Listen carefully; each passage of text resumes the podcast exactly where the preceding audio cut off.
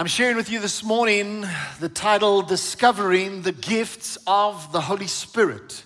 And this is part three of our series that we are busy with. Next week, I will share with you, Lord willing, part four, and then we will wrap it up.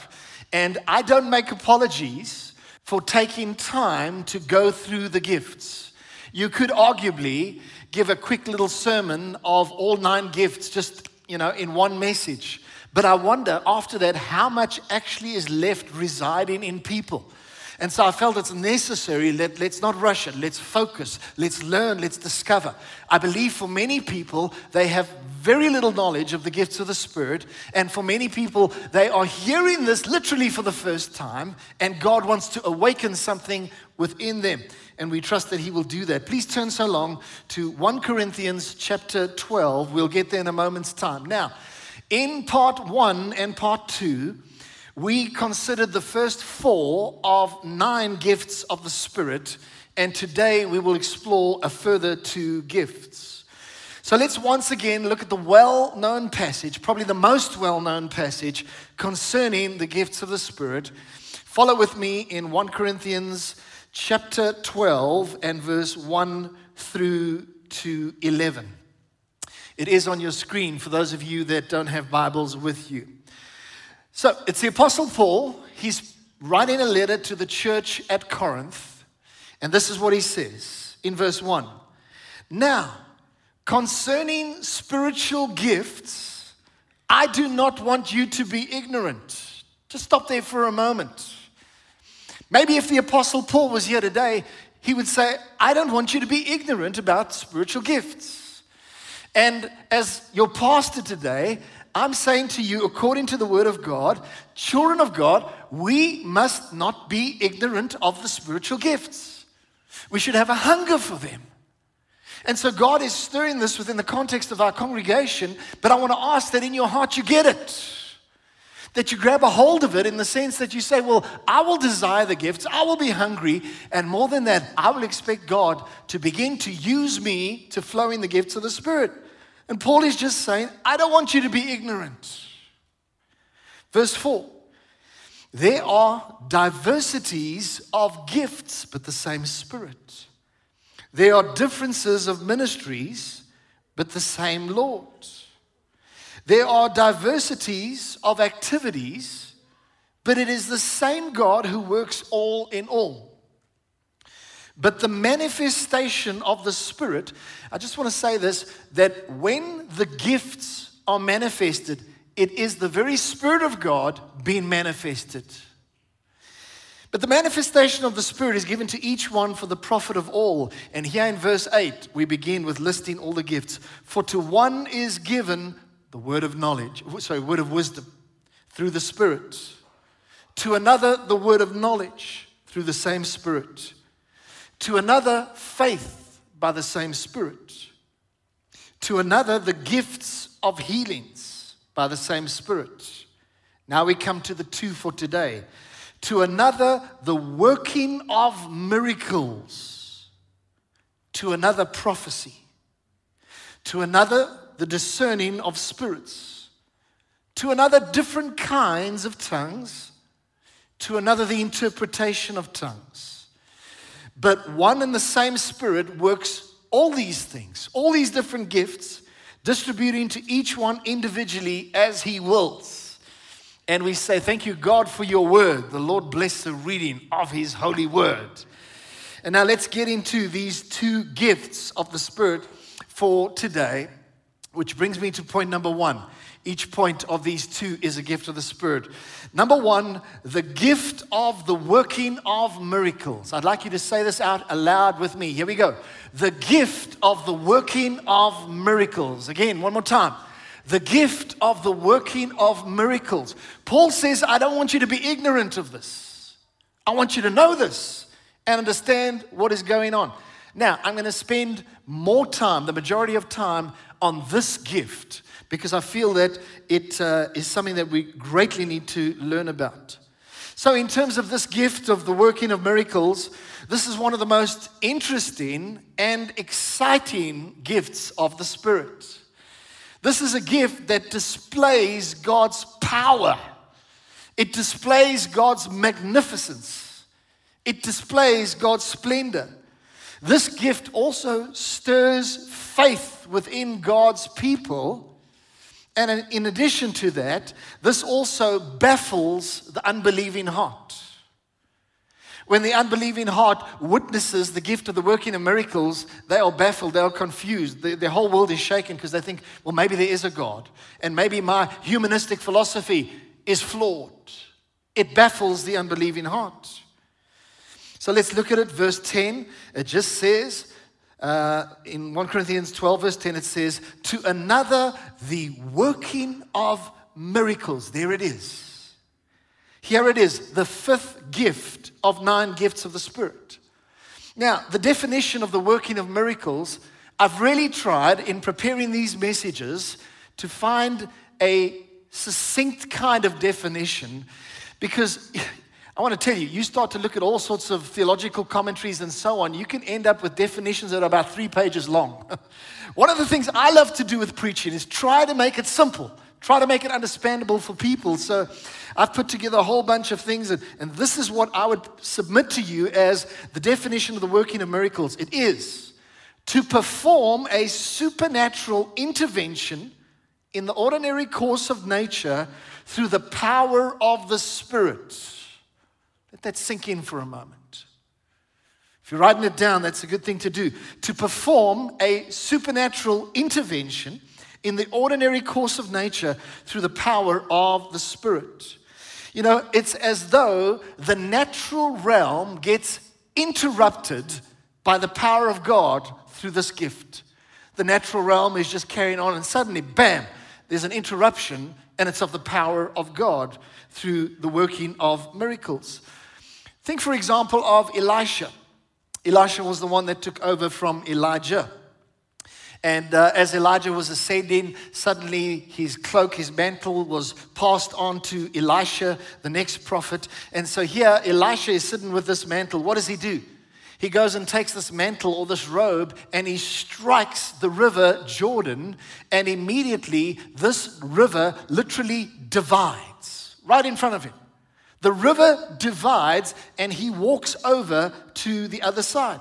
That's what actually took place. Now, it was not the ordinary course of nature, but it was nature being interrupted by the power of God. And what was happening? A miracle was being performed in that situation.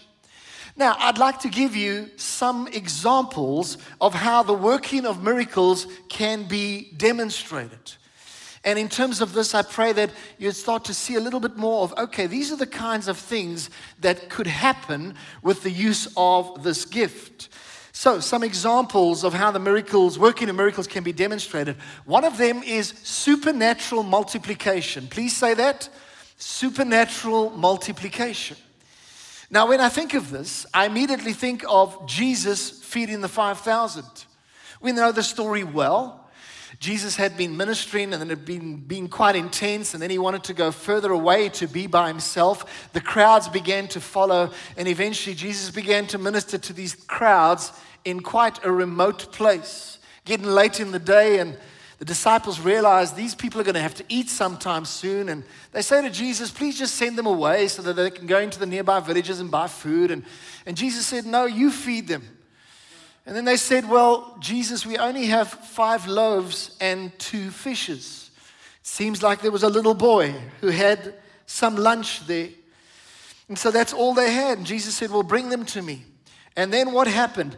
Jesus prayed over that little bit, the five loaves and two fishes. I want to tell you, don't underestimate what can happen if you will give your little bit into the master's hands in faith. Don't underestimate what God can do in that situation. In your mind, you say it's too small, but you've got to see things from another perspective the perspective of the great King of heaven, the multiplier. It's not too hard for God to multiply. And so here, Jesus prays over the bread and the fish. And you know what? They all ate and had enough, the Bible says, to the extent that there were 12 baskets left over. What was it? It was the working of miracles that took place in that instance. Now, this reminded me of a story of Uncle Angus Buchan that I heard some years ago. And I couldn't remember the details of the story, so I contacted somebody who I know is quite close with Uncle Angus. And I said, Listen, please tell me, what was the story? Um, fill my mind in about this. And there was some food multiplied or something. He says, No, he'll ask Uncle Angus and he'll get Uncle Angus to send me a voice note. So next thing, Friday afternoon, I get an, Angle, uh, uh, an Angus voice note. A voice note from Uncle Angus. He says, Hi, John, I remember you. He says, Yes, let me tell you the story. And so I received this voice note. And so maybe Uncle Angus is listening to us today, and we celebrate him as a wonderful man of God. God has used him mightily in the country. And so I'm going to tell you the story. Uh, hopefully, I can get it right. And it was one of uh, Angus Buchan's early Mighty Men conferences. It took place in 2007 on his farm, Shalom Farm, down in the Greytown area.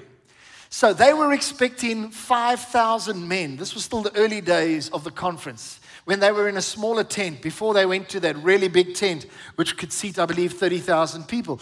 They were expecting 5,000 men, but get this 7,400 men arrived for that Mighty Men conference. Now, they were going to feed these men. Meals were included. Imagine not having enough food to feed 2,400 men. And I've seen some of those men that went to the Mighty Conference, you know, they're pretty big buffles, you know what I mean? Okay, about three of you enjoyed that. And so here, there's a problem. There's not enough for 2,400 men. They're due to serve them three meals. And so, before the first meal is served over that weekend, there's a word that comes from the kitchen. And the kitchen says, Please, Uncle Angus, will you tell the men, please go easy on the food? Dish up small little portions so that everyone can get. What do you think Uncle Angus did? Well, he got up. He was so excited to see all those men that were gathered in that situation. And he said, Listen, as you go for supper, eat as much as you like. I think that's when the, the, the, kitchen staff knees started to have fellowship with one another. But Uncle Angus said, Eat as much as you like, like and, you pray, and he prayed over the meal. And you know what? They did eat as much as they like. But listen to this the food never ran out over that weekend, the whole weekend. The food never ran out. Wow. And what is so amazing is that this was the gift of actually the working of miracles in this day and age, in this modern day. It was an absolute miracle. And in the voice note that Uncle Angus sent me, he said, John, I will never forget that day. As long as I live, he said these words. It was an absolute miracle. And let me add one more thing to the story that afterwards, the kitchen, get this, they reported after the weekend, after all the meals had been served, that there were 36 baskets of leftovers. And then somebody said, How many baskets were left over after Jesus, that meal with Jesus? It was 12. But there were three meals that were served. Three times 12 is 36. And so there were 36 baskets left over. That sounds like the biblical story. The gift of the working of miracles is also for today, child of God. Let faith be stirred in your heart. Another way in which this working of miracles can be demonstrated is this rebuking opposition to the gospel. Say that rebuking opposition to the gospel. Now, the Apostle Paul, he was going around and ministering in Cyprus, on the island of Cyprus. And so he encountered Elymas. Elymas was a sorcerer, he's basically a wicked witch. And Elymas, as Paul is trying to spread the gospel with those that are with him, Elymas was trying to stop and oppose and hinder the gospel being shared. Paul was trying to meet with the governor of the region, and Elymas was trying to stand against that and not make that possible. But you know what? It must have gotten to a point of frustration because what happened is Paul spoke up under the power of the Spirit and he spoke blindness over Elymas right there. He said, You will be blind for a season. Immediately, like a mist and darkness came over him, he began to grope around, feeling things and saying, Somebody lead me, somebody take me by the hand. Wow. What was it? It was the gift of the working of miracles that took place. And take note that this kind of miracle power is still available for today. Don't think it stopped way back then. It is still available for today. And don't underestimate, folks, how God may choose to silence his adversaries. Because the gospel of Jesus Christ going forward is so important. Another example of the working of miracles can be demonstrated by exercising power over the elements. Say that with me exercising power over the elements. The first story that comes to my mind is Jesus in the storm when he calms the storm. So there he is, he's with his disciples, they're in the boat, and Jesus said, We're going to cross over to the other side. I want to tell you when God gives you a word over your life, it is finished, it is accomplished. Even though you may, might meet a storm on the halfway over the lake to get to the other side, if Jesus says you're getting to the other side, you are getting to the other side. No two ways about it. And so here they are. They're busy on the lake, and suddenly a fierce storm suddenly comes up. And it begins to go crazy. The, the waves are beating against the boat. The boat is even starting to fill up, and the disciples were literally freaked out. Now, if you and I were there, we might have done actually the same. Don't think, oh, those disciples, so unspiritual people. We would have probably done the same, folks. And so they began to freak out and they call upon Jesus, and Jesus stands up and he commands the winds and the waves, and he says, Peace, be still. And immediately a great calm came, and they marveled. They said, Who is this that even the wind and the waves obey him? But you know what? Jesus was performing a miracle. It was the working of miracles. Now, let me tell you that I believe that you can also, in this day and age, experience exercising power over the elements in certain situations where God may want it to happen. I want to tell you a story, quite interesting, of one day where I saw my dad rebuke a storm. And so, what happened is, um, my dad used to love working in his workshop downstairs under the one side of the house. He had a workshop, and uh, in this workshop, he had all his tools and stacks of little bottles with all the little screws and nuts in the right bottles. And, and then he had a whole wall full of tools, and tools were marked out. And the problem with that is, us kids, we would use dad's tools, and then he could see that they were gone, you know? So, dads, please don't mark those things for your tools, otherwise, your kids, eh? Yeah, let me just tell you one funny little story. One day, my dad's tape measure went missing, okay? And my brother had used his tape measure, I won't mention which brother it was, to protect the identity. And he was playing with the tape measure so much that it broke in half. So he had a great word of wisdom, so he thought that he would plant it in the garden. And he dug a hole and he buried the tape measure in the garden. This is my brother. And everything was fine until two years later, my dad decided to plant a tree right at that spot. And he discovered his Stanley five meter tape measure buried under the ground. Beware. Anyhow, so we're working in this workshop. I don't know what we were doing. We were working at the bench. Something was in the vise. I think we might have been hacksawing something.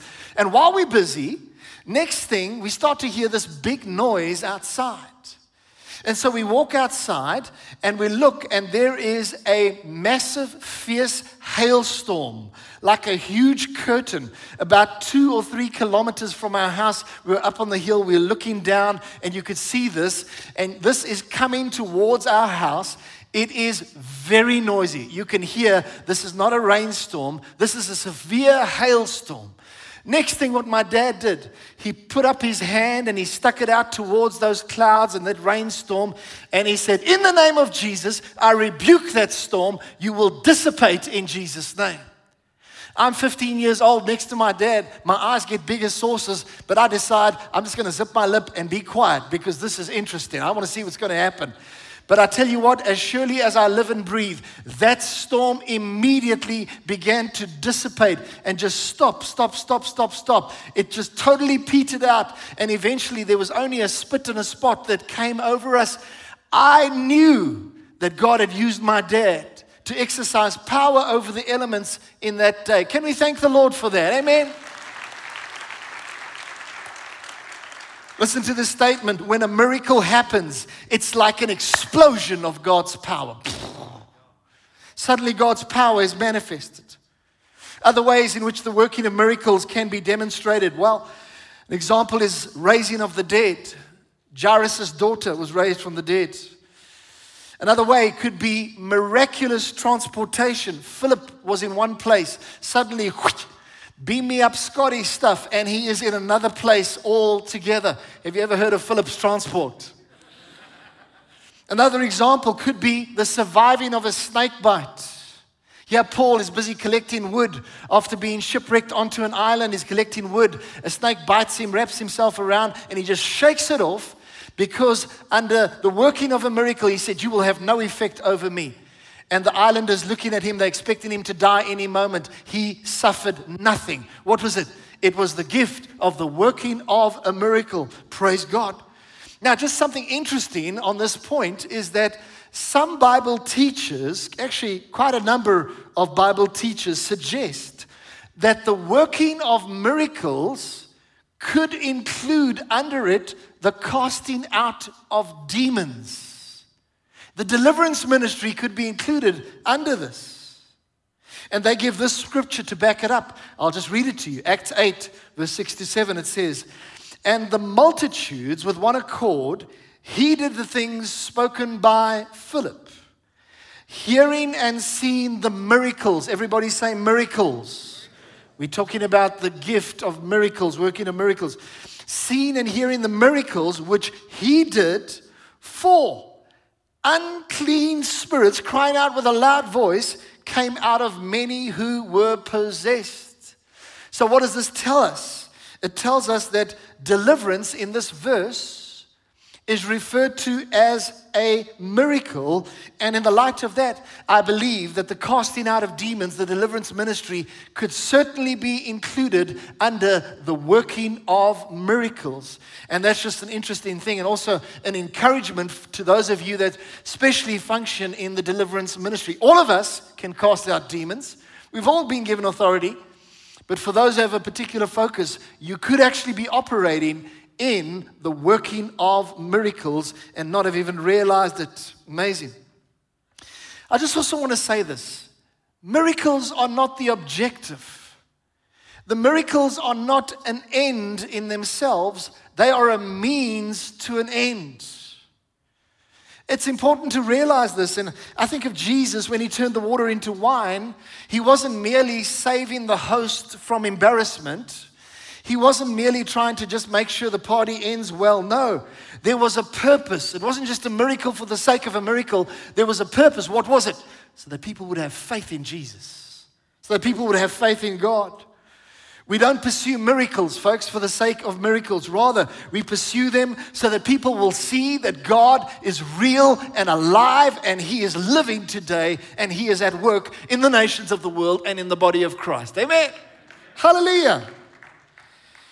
And so let's never forget that it is God who does the miracles. The one that He chooses to use is simply the vessel.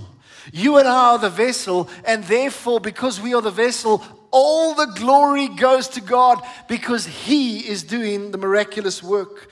Miracles are manifested for the glory of God. Say that with me.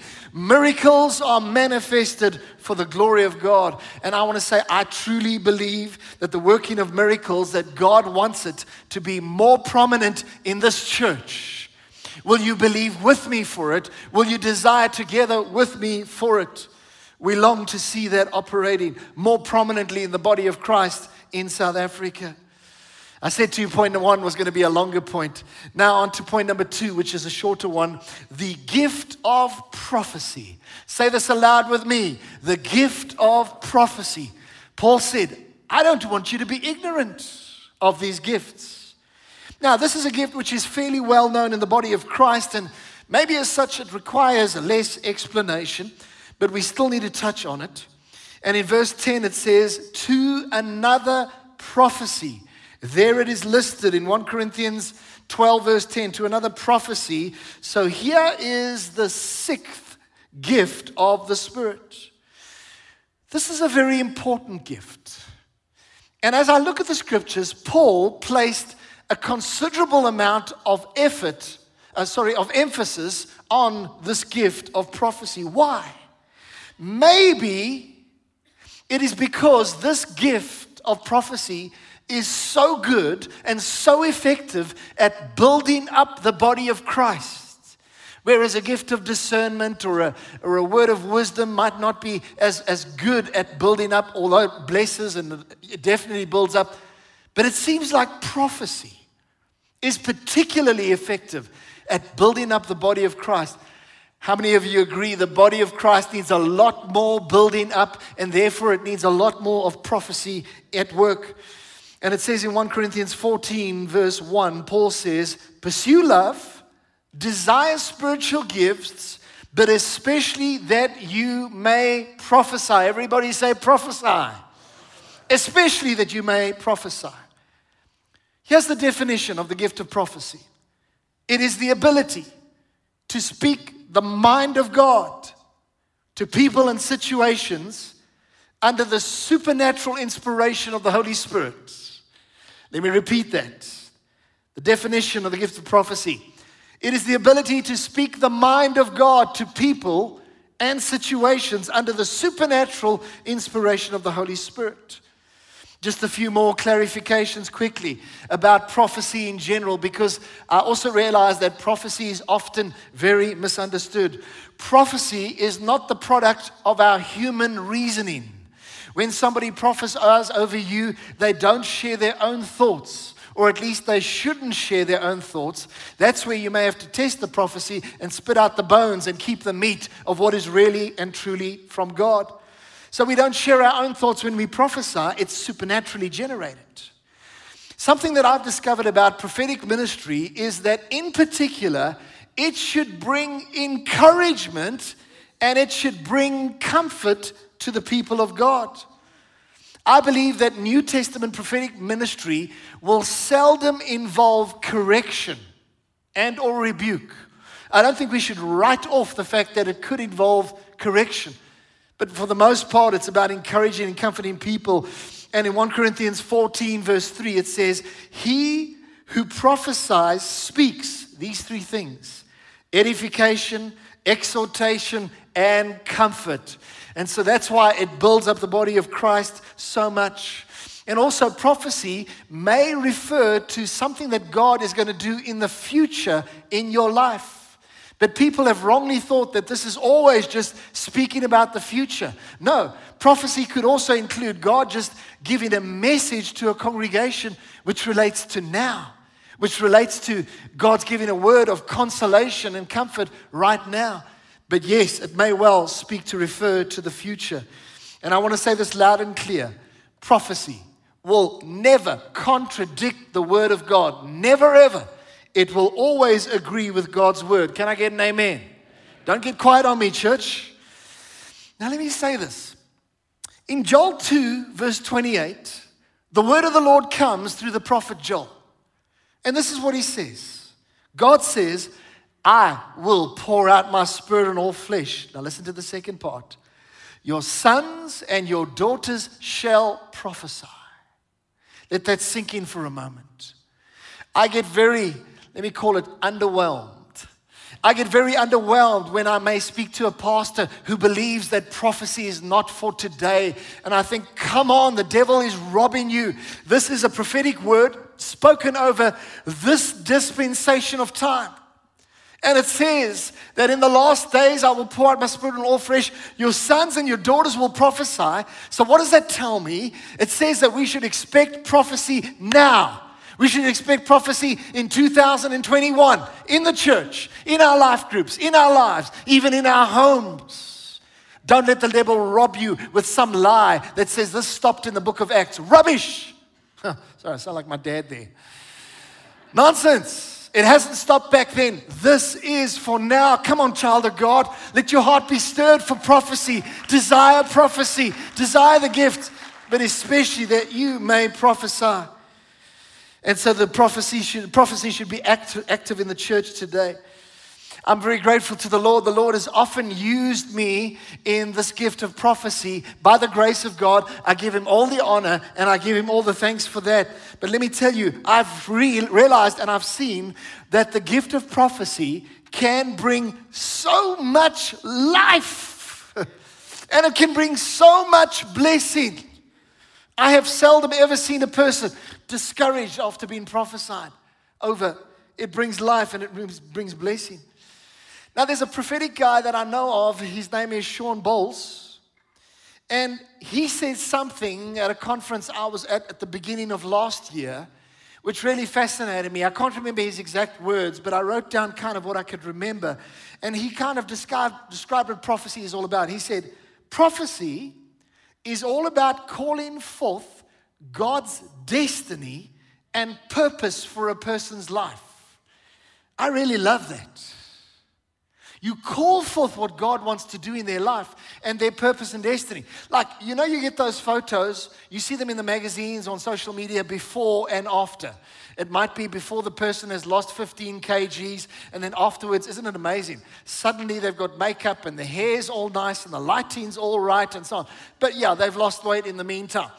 Or an example of the house before and the house afterwards. Now, I was listening to somebody and they were saying that this before and after picture, when you are prophesying over somebody, it's as though in the spirit you look at the after picture and God gives you an impression for that person's life of what the after picture is going to look like, and then you begin to call it out. And you begin to see, I sense that the Lord is bringing great peace.